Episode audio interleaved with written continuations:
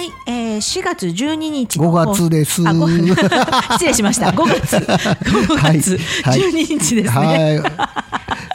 こんばんは。皆さんお元気でしょうか？はまさきちゃんお誕生日おめでとうございます。あありがとうございます。9日に、えーとは誕生日を迎えまして無事50歳になりましたえー50歳になりました。はい、いいはいお誕生日だったと思います思います。はいということでね。はいはいはい、あのー、5月に4月って言いましたけど5月に入りました。はい。はい、もう12日も。今年はは暑いのかな？どうなんでしょう？まあ、暑いと思ってる方がいいでしょうね。ねなんか涼しかったら儲けもんですけどね。まあ、きっと暑いでしょう。暑いのかな？梅雨も早いのかな？とかねちょっと早そうな気がし早ますね。そうな気がしますね、うんなんか全体的にちょっとねなんか全体的になん早かいですよね世の中暦が早くなってる気早がするくなってますよねずれてきてるのかな？とカレンダーとね思うような気が最近よく思います僕は。うん。はい。まあねあのーでもまあし一般的には新緑の時期ってはい。言われるんですけど、はい。私まあね観葉植物をめっちゃなんか、うんうんうんうん。この1年ぐらいでね、うん。引っ越ししてから観葉植物にはまってしまって、うん。花鳥園みたいになってますね 鳥はいないけどね。猫いますよね。鳥猫いますけどね。猫いますよね。うん。ものすごいねわんさかわんさかねこう増えていくんですね。ああ育ってるんですね。育ってるんですね。新芽がぶわーって出てきてね。環境がいいんですよそれは。いやー日当たりが、うんうん。まあ南側にね置いてるのであれなんですけど、ああいうのを見るとねなんかあなんか可愛いなって思っちゃいます、うんうん癒されますよね。癒されますね。緑はね。そうなんですよ。特に春は。でそうなんですよ、うん。でね秋にね、うん。来た、まあ、大きなシマトリネコっていうねはい。あの木木があるんです。シマトリネコシマトリネコっていう木があるんですけどね。あのー秋に来たんですよ、うん。で秋に来てやっぱりうん。環境が変わるので、はい。あのーその植木屋さんが持ってきてくださってて、うんうんうんうん。で一旦ね葉がねバーッと落ちちゃって、はい。枝だけが残ってハゲ,、うん。ハゲ状態になったんですよ。で結構このええなんか歯がねやっぱりついてる、ちっちゃい歯がつくんですけど、うんうん。やっぱりちょっとおしゃれなんですね。だから結構、あのカフェとか、うんうんうんうんちょっとそういう植栽とかによく使われてる木なんですけど、はい。あれってハゲちゃったと思って、うわどうしようこれこのまま枯れるんかなと思ってたんですね。うんうんうんうん。で冬にね、うん。ちょっとずつこ冬でもちょっとまあまあ外でも OK な観葉植物なのでちょっとまあ出てきたんですね。うんうん。で片側半分が、うん芽があの芽っていうかね葉っぱが出てきて片側半分が剥げたままだったんですよ。はいはい。ほんでねあれこれ大丈夫かな？って思ってたんですね。でまあ2月ぐらいになってきたらまあそれでも生えてきてたんです寒い時期でもね生えてきてて。うん。ただツートーンになってたんですよ。めっちゃ片側がめっちゃ濃い緑で片側がすっごい黄緑なんですね。ああなるほど。新しい芽で。新しいこっちはちょっと育ったねうん育った。葉っぱで。いやこんなツートーンかっこ悪いなって思ってたんですけど、うんうんうん。やっぱりね紫外線がね、うん。紫外線量が増えるじゃないですか。うんうんうん。うんね、あのやっぱり紫外線で、みうん。あの葉っぱの緑ってめっちゃ濃くなるんですね。ああ光合成しよそううんですね。光合成して、うん。それがねやっぱり3月の後半から4月になると、うんめっちゃ黄緑やった、うんうん。薄いね黄緑だったはあの、うん、葉っぱがねみるみる緑色になって、え。ーちゃんとね色がね、はい。あのツートーンじゃなくてちゃんとワントーンにね整ったんですね。まとまったんですね。あれ見た時にねやっぱりあ紫外線量ってめちゃ増えてるんだってうねんなるほどね。うん思いまましたね。この時期一番多いんですよね。多いんですゴールデンウィーク前後っていうのがね。そうですそうです。多いんですよ。だからま真夏のね、うん。8月7月7月8月よりも、うん。まあ、6月がピークって言われてるんですね。あ6月がピークですか。6月がピークって言われてるんですよ。もうその4月ぐらいからガーッと伸び出してね、うん。で意外とその曇りでも、うん。お日様出てないから、ん。曇りでもねなんかしなんかそんなに日差しは感じないじゃないですか、でも曇りの時もね紫外線をもうバッチリ、突き抜けてくるんですね突き抜けてくるのでね。今後もね。うん、熱はなかったとしても太陽熱っていうのは感じなかったとしても、うん、紫外線はね曇りでも雨でも確かにねわけですよ。6月が一番やっぱり1日の日照量は長いのでね。そうですようん。ね。だからその時期がやっぱり一番紫外線は強いんでしょうね。ね気温とか大体2ヶ月遅れてくるからうん。暑いのがね大体そんな感じなのかなと思いますけどね。ね。まあ、これから暑い時期やってきますね暑い時期やってきますよ。うん。私ねあんまり夏がほらエミさん夏好きでしょどっちかっていうと。そうですね。私あんまり夏がね好きじゃないから。いやいや女の人は特に大変でしょ夏は。化粧も落ちるしいろいろね。化粧落ちるね。ね。そうそう。いやいやでもね。大変や思うわ。僕らせえへんからさ。もうでもマスクでもう落ちてますけどね。あまあマスクできるからまあ隠せれるけどね。隠せれるけどね。だんだんまあ外れていく時期がやってくるしね。そうですよ、いやもうマスク生活が嫌。うんまずうんそもそも夏は特にね。うん。どうなんでしょうね。海外でほらもうマスクうん。とかがもうとりあえずマスクは別にっていうような流れになってきてるじゃないですか。日本はまだまだ続きそうやね。まあね。気質的にね外さへんのでしょうね。うん。なんか外すと悪みたいなとこがあるじゃないですか。ありますあります。ああのうん。あります。私でもねあのこれね申し訳ないけどめっちゃ大きいくしゃみするおっちゃんとかいるでしょ、うんうんうん。あれねなんかほんまに嫌やわ。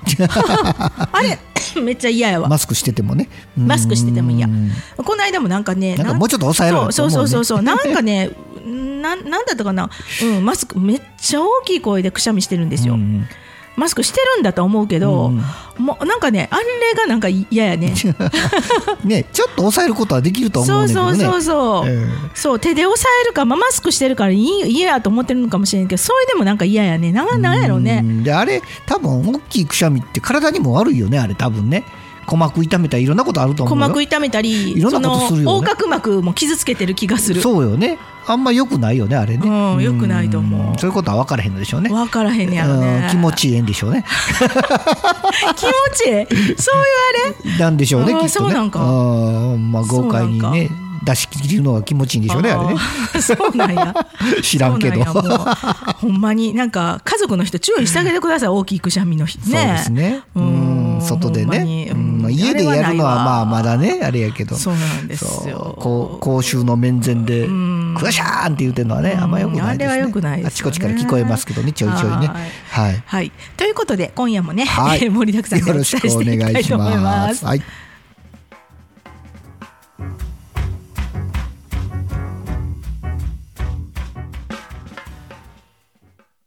ちょっとちょっと。ここだけの話にしとってなまさきがお伝えするビューティーパンチな情報。は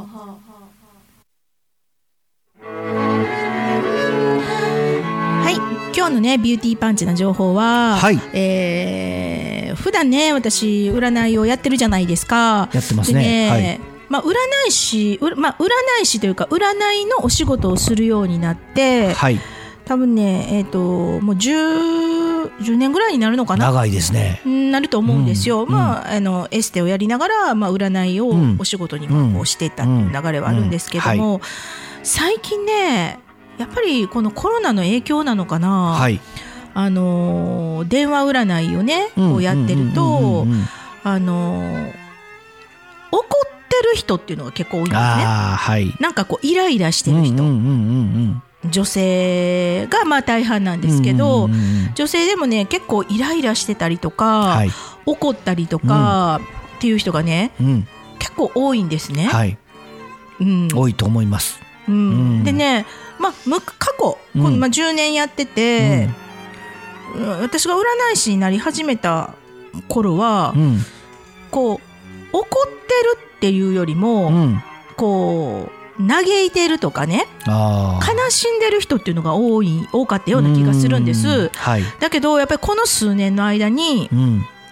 なんかねこう怒りうん。とかねイライラしてらっしゃる方っていうのうんが非常に多いような気がします。うんあまあそのコロナが影響してるのか何が影響してるのか分かりません。うんまああのーこの間ね、まあ、急性気学の話をしたかと思うんですけども、うん。急性気学でまあ合同性ってやっぱり怒りのエネルギーっていうのはやっぱりあるとは思うんですけどね。うん。うん、だけどやっぱりちょっとやっぱ多いなとは思います。そうでしょうね。いや僕も肌感覚としてそうん。の占いはしてないですけど、うん、あのーイライラしてる人が多いなというの多はい実ですよね。感ですよ。そうですよね。やっぱり世の中見ててもね、うん。うん。こういうネット社会ですから、うん。なんかよくあるじゃないですか、うん。なんかこうい怒りのエネルギーっていうのかな、うん。なんかそういうものをまあ多い人がお最近多いなと思うんです。うん。そうですね。うん、でね、あのーまあ、占い師なので、うん。まあ、占いなので、うん。まあ、占い師に腹を立ててるわけじゃないわけですよ。まあまあね。何か、うん。えー自分がなんか抱えてる問題。はい。うん電話占いだったら例えば恋愛のこととかがはい。多いわけですね、うん例えばなんか連絡くれないとか、お相手のお相手の方が連絡くれないとか、うんうんどうなってんねんと、うんどうなってんねんとか、うんおなんかお相手の人と喧嘩したと。うん。で向こう謝ってこない。謝らない。謝らない。腹が立つ。腹立つ。許せない。なんかそういうことがまあ多いんですね。はいまあそれでまあ何を見て何をなんか相談するんやっていうなってくると、うんうん。まあどう思ってるのとか、うん。例えば復縁ができるのかとか、うんいろんなことなんですけども、はい。なんかこういう時ってねやっぱり、あの占い師うん。って、うん。ある意味まあカウンセラーの役割にはい。なるんですね。はい。でどうしてもやっぱりお客様っていうのは、うん。こう、うん、相手の方にね、うんえーこういうこと言われたとか、うん。こんなことされたとか、うん。で自分はそれで傷ついたっていう、ことを、まあ、お客様っていうのは訴えてくるわけですね。はい。うん、でも、あのーその人が気になる。うん。その人とできたらうまくいきたい、うん。うん、もう嫌だったらねもうわ別れるで済むことなんだと思うんだけども、はい。それでもそこをなんとかしたいっうん。ていうところがやっぱり多いんですね。はい。であのーまあ、傷なんていうのかな。要は傷つけ自分は傷つけられた。うん。っていう相手の怒りとかはなんとかその相手を打ち負かしたいっていうのかな、理解させてさせたいとかっていうことが、まあ、多いとは思うんですけども、うん。まあ、こういう時って占い師ってあの、まあ、もちろんお話もしますし、うん。まあ、もちろん鑑定もするんですけど、うんうんあの一旦やっぱりうん。あのこの占い師の立ち位置っていうのうんうん。がすごく私はね重要になってくるんじゃないかなとは思うんですね。はい。でねあのーうーん一番大事なのは、はい。まずやっぱりあのままあ、もちろん鑑定で知り,、まあ、知りたいことを鑑定するんですけど、うんうんうん相手の気持ちとか、はい。相手がどう思ってるとか、うんうん、でもお客さんって結構その時にもう怒りのエネルギーがもう はい。込み上げてきてるので、はい。い、きなりそれを占っても、うん。おそらくあのー聞いてはくるんだけど、うんうん。なんか鑑定してるこっちはちゃんと鑑定してても、はい。もちろん受け入れれない。でしょうね。受け入れ体制がでやっぱりできてないわけですね。うん。なので、えー、とまずやっぱり占い師として何をするかっていうとはい。あのやっぱりお客さんのお客様のその相談された方の立ち位置に立って、はい。あの理解をしていくっていうことがやっぱり大事なのかなと思うんですね。うん。で、えー愛その傷つけられた相手をうん。なんていうか非難することももちろんできるんだけれども、うん。かといって非難こっちはもうその方のこと全く存じ上げないわけじゃないですか、うんそれも、うん、おかしいですし、うんもちろん相談者の方をはい責めるのも、あなたもおかしいですよっていうことももちろん、あの違ね。違いますよね。うんはい。うん。まあ、そんな時に、うん。まあ、どないするねんってなると、うん。やっぱりまずその方のうん。何かねその傷つ傷ついてる心っていうのを、うん。まずこうほぐ解きほぐすというか、うん。ほぐすことっていうことがやっぱ一番になってくるかなと思います、はい。でもこれってなかなかねうん。難しいっちゃ難しいんですよ。そうですよ。そんな簡単に言うけどね。その方はいかないですよね。うん。やっぱり日常的にそういうことってまずやらないので,、そうでね。お友達とかだったらそれはあなたが間違ってるんじゃないとか、うん。あー一緒になって例えば悪口言ったりとかね、うん。そういうことっていうのはあるとは思うんですね。し。かも全く知らない人ですからね。うん。うん。うん。でねあのちょっとヒントとしては、はい。これねなんかお釈迦様、ねうんうん。いまいますよね、うんうん。がね、うん。この怒りっていうのは、自分の思いがねうん。満たされなかったり、うん。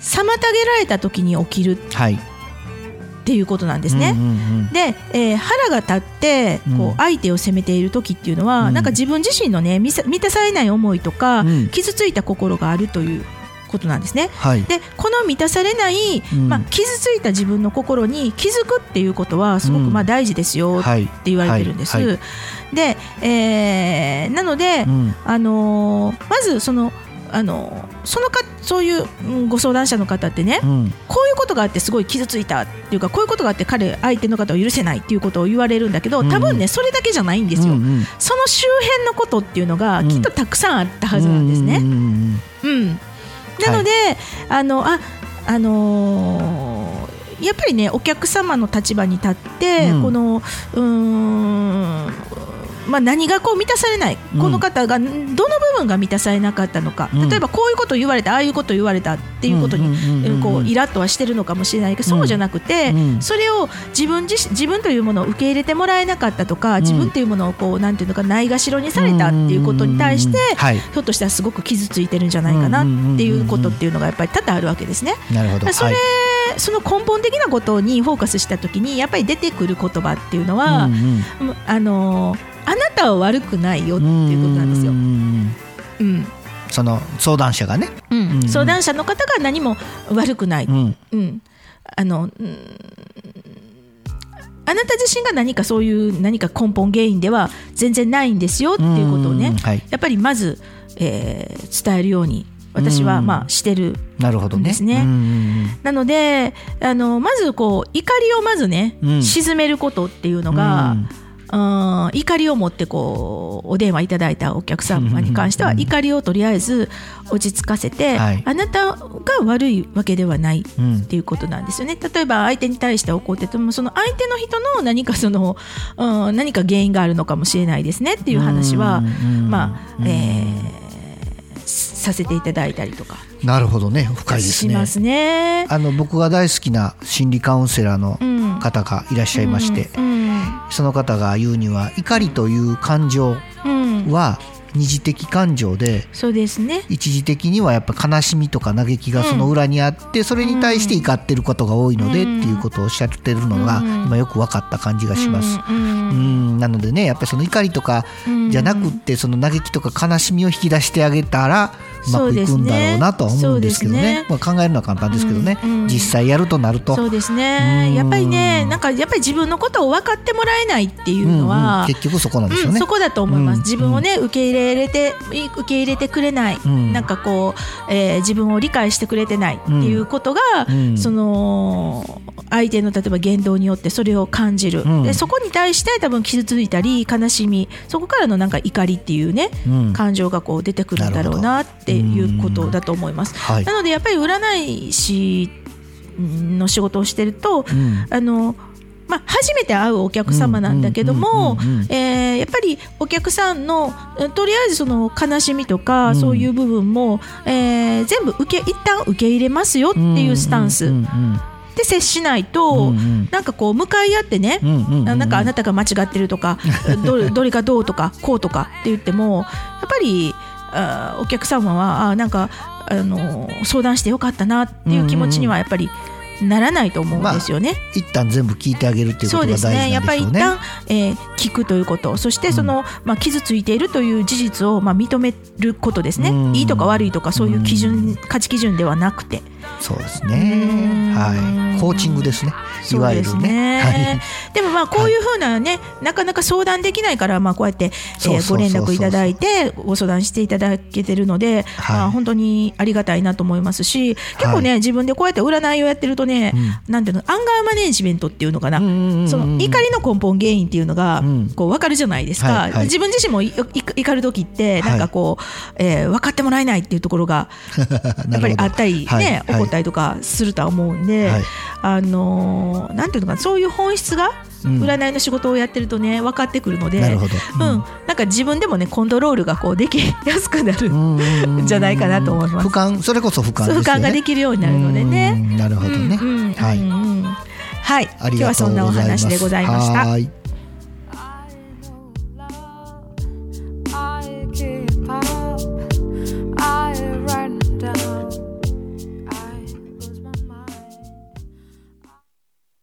夜のしゃべくりセブンセブンセブンセブンセブンセブン。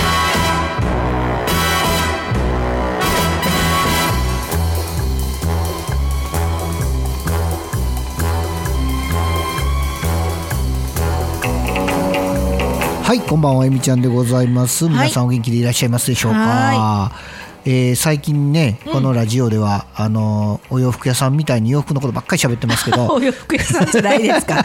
お洋服屋さんじゃないですか。はい、今日もお洋服の話をしたいと思ってますのでね、はい、うんじゃあまあできたら最後まで聞いていただいたらと思います。うんあの僕オーダースーツ屋さんなんですよ、今ね、うんうんうんうんうんまあ昔は既製品とかも扱ってましたけど、うん今はオーダースーツ屋さんなんです、うんうんオーダースーツやったりシャツやったりね、うんいろんなものを売ってるんですけど、うんそもそもオーダースーツってハードル高いっておっしゃる方結構いらっしゃるんですね、はいはいで初めてオーダースーツを買いに行く時にうんやっぱりどう注文していいかわからないとか、はいそれからやっぱり失敗したらどうしようとかうまくいくんだろうかとかね、はい。いろんな不安があってこれ、うん。なかなか踏み出せない方がいらっしゃると思うんですけど、まあオーダースーツして失敗するトップ5はこれかなっていう話をね、してみたいと思います。はい。はい、でねまず前提としてまだオーダースーツ作ったことない人向けに話するので、はい。オーダースーツってどんな流れで作るかというとうん。まずはあのお店に来ていただいたら、い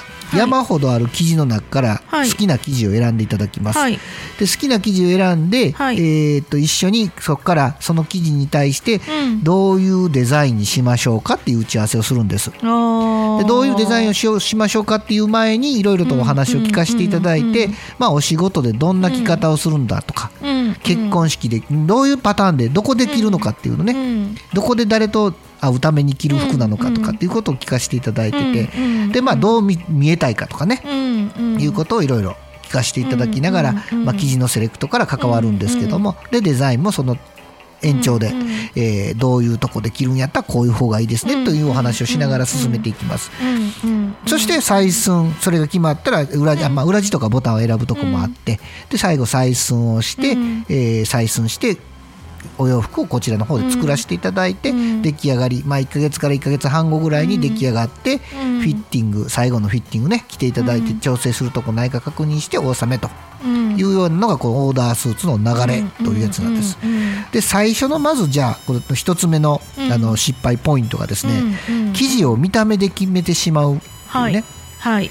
ブルーのスーツが欲しいからこのブルーのこの生地でっていうのをね言われる方がいらっしゃいます、はい。でもねうんうん。生地ってこう平面でこうやって見ててもなかなか分かりにくいし、うんうん。そしてやっぱりね生地見本で見るので色目が分かりにくい時がありますので、えーまずはやっぱりちょっとできる限りこう日が当たるところまで持ってってみるとか、うん。そういったことで明るいとこで見れるようにするとか、それからまあ雑誌見てこのぐらいの色目でっていうことを言っていただいた方が、うん。生地で見るよりも出来上がりって明るくなることが結構多いので、まずね生地を見た目だけで選ばない。そして触ってみる、やっぱりへねー。着てみて作って着てみたらなんかちょっとチクチクするなとか、もうちょっとあの柔らかいと思ってたとかっていう話もあって、うんやっぱりね手で触ってみて、実際触ってこう感触を味わってチクチクしないかとか、うん。それから厚さはどれぐらいかなとかっていうのを確認しながらやっていただきたいなと思います。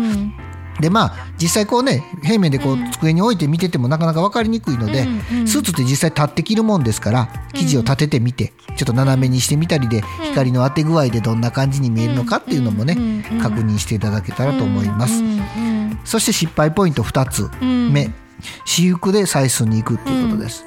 まあできたらスーツ着る時のシャツとかうん。靴とかで着ていただ着ていただきたいですねオーダーショップにはね。うんあのまあ私服で悪いことはないんです。うん測れないことはないし僕らプロなんで測りますけども、ただやっぱりこう試し着にうんジャケットとか着ていただくんですが、うん。やっぱり中が T シャツとかやとうん。実感がというかあの印象がつかめないですよね、うんうんやっぱりこう、うんどれぐらいのこの袖丈でっていう時も、シャツ着てないとシャツが少し出る程度って言われても、うん半袖シャツやとわからないですし、うんなので、まあ、できる限りでいいんですけど、あのスーツ着る時のシャツと、それからスーツ着る時の靴、まあ、これは履いてこなくてもいいけど持ってきていただいてもいいので、そういったものをお持ちいただいて、うん。で試着していただくことが、まあ、ベストです。はい。まあ、あ私服で特にねうん。あのパーカー着てくる人とかねはいいらっしゃるんですよ。測れないです。パーカー着てこられたかあな。ーそっかそっか。パーカー着てきてもいいんですよ。中にアンダーの T シャツとか着ていただいてたらまだ測れるんですけど、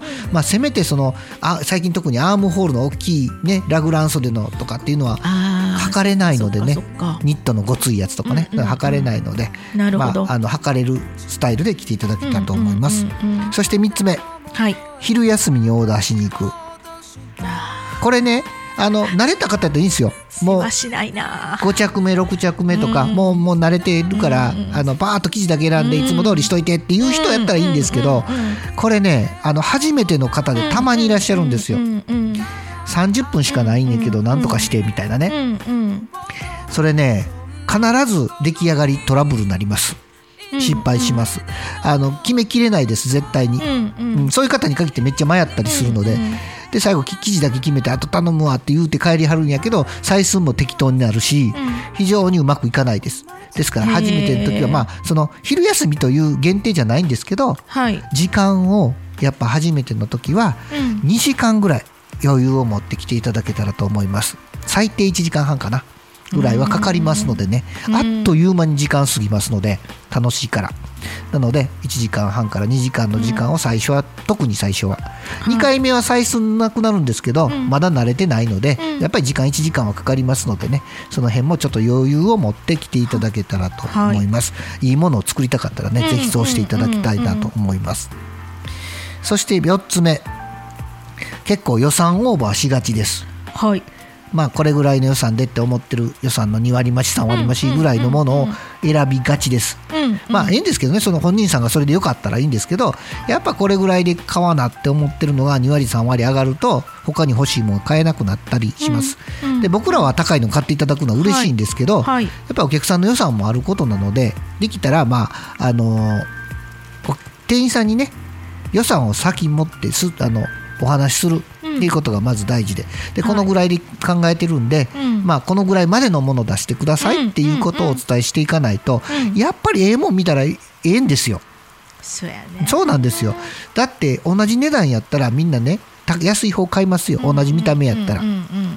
絶対高いものの方がいいんです。そりゃそうやね。はい、なのであの、ね、予算をやっぱり店員さんに伝えてこのぐらいまでで考えているのでこのぐらいまでで出してくださいって。うん。でその中でいいものが見つからない時だけ初めてちょっといいもの見せてくださいっていうことで覚悟を決めて注文いただけたらと思います、うん。ね、予算オーバーしないようにね、いろいろ計画もあるでしょうしねちなみにエミヤ洋服さんでは、うんうん。えっといくらぐらいから？えっ、とね4万9800円が一番今その値段になってます。うん。税込みではい。スーツ1着です。はい、はい。でその上が5万5千円6万6千円8万8千円っていう形で上がっていきます。うん。でマックスは40万円ぐらいまであるかなっていうところですけどね。まあそこまではね、はい。一般的ではない売れ筋的にはどれぐらいの価格ですか？売れ筋は、えー6万6千円8万8千円11万円のこの3プライスがやっぱり圧倒的に多いですね。ねはい、圧倒的にそのあたりがよく売れてるし、まあ、大体10万円ぐらいの予算でって来られる方が多いですね。